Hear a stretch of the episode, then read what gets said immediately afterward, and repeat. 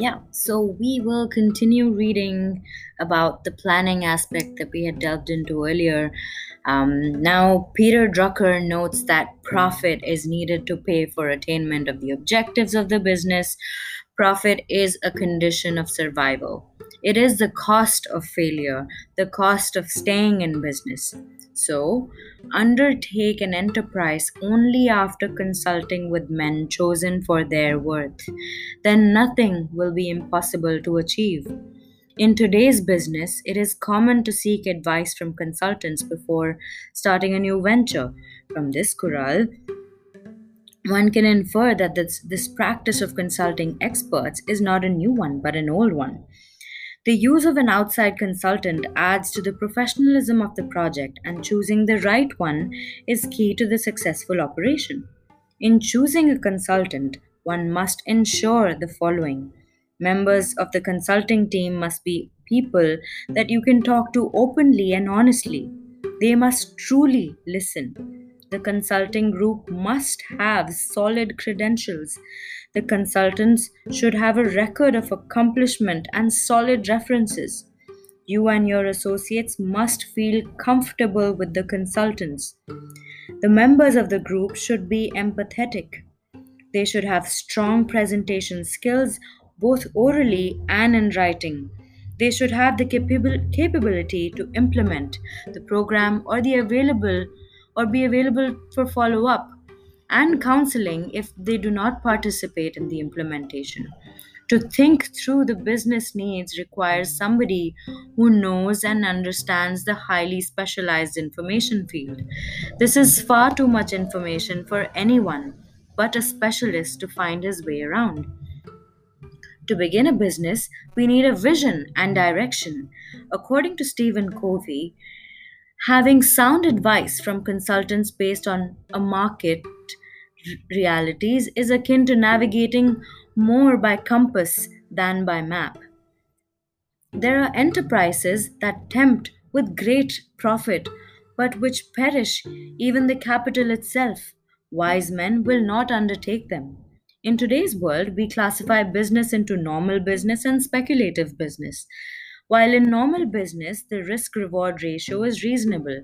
In speculative business, the potential for high profits is high, but is so is the possibility of losing capital. Generally, banks and institutional investors do not invest in such businesses. The Tirukural says wise men will not take risks in enterprises where the possibility of losing capital is high.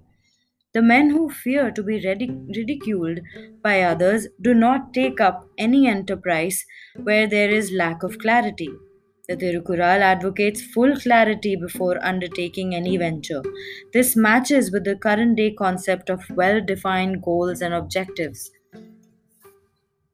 Peter Drucker has written a great deal, deal on the late nature, relevance, and importance of objectives for the business the very mission of a business, the purpose for which it exists, should be capable of being translated into objectives, if not actions, would not translate into achievement of worthiness of worthwhile results. Sorry.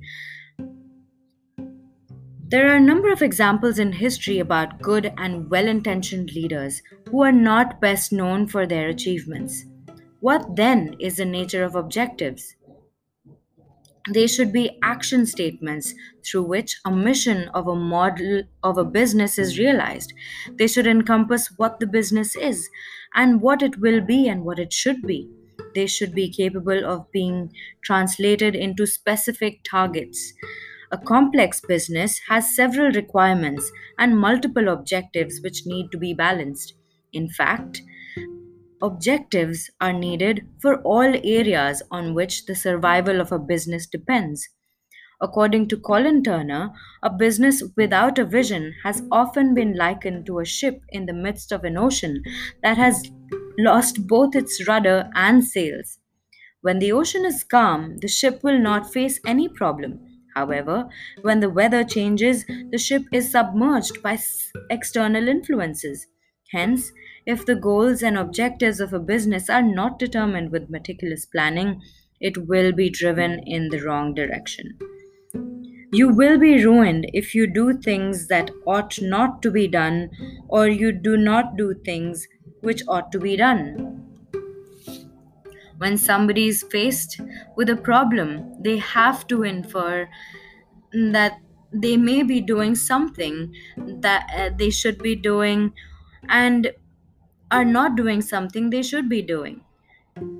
If they fail to analyze this and take remedial action, they will be ruined. For example, a bank saddled with the problem of non performing assets should attempt to improve the quality of assets by shifting its financing patterns in favor of assets or loans where likelihood of its becoming non-performing assets is less.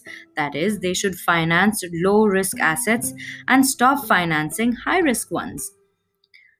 Unless they do both they cannot sustain in the long run. They will be ruined. Let the deed you you decide to do be above reproach. For the world does not accept any man stooping to a deed that is beneath himself. This Kural refers to what men in top positions should not do. We often see men in exalted positions, such as presidents, governors, and corporate heads, get into money or sex scandals and other inappropriate activities. When it comes to public knowledge, their reputations are irretrievably ruined and they fall into disgrace. People at high levels, therefore, should conduct themselves with dignity and shun anything that is not in keeping with their standard in society. Integrity in leaders is an invaluable human trait that guides them to right action based on a sense of honor and respect. Knowing the right thing to do and actually doing it is having integrity.